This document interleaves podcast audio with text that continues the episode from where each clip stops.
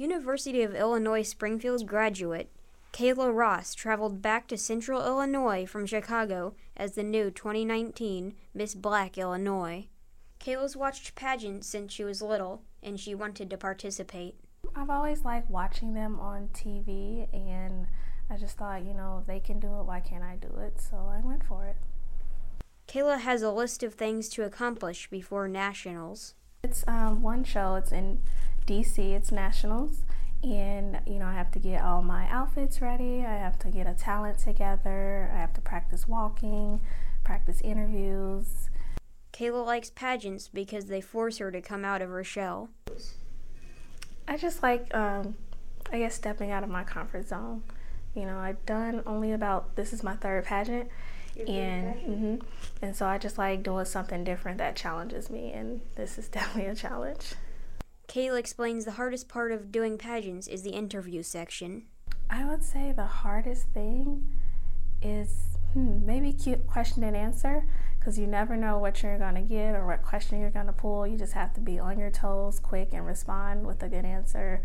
And, um, you know, just make sure you answer the question as well. Kayla explains just how important the pageants are and the importance of the meaning behind them.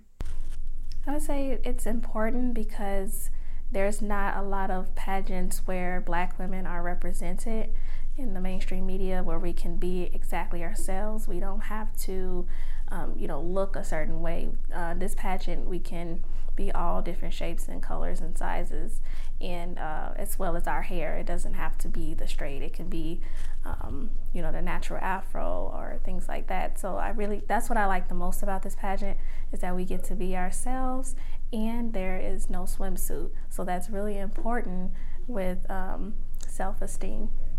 She hopes that she can bring national attention to problems closer to home. It's just my community. It's um, mostly known for uh, how bad Chicago is. And me personally, I think it would be better if people just gave back and put more time, invested more time in their community. So, with my title, that's part of my platform, which is giving back through volunteering or, you know, any way that you can, whether if you can give money, whether you can um, give your time, or just any way you can help. That's what I'm advocating for. Miss Black USA is held in August in Washington, D.C. From NPR Illinois Podcast Academy, I'm Merrick McKinney.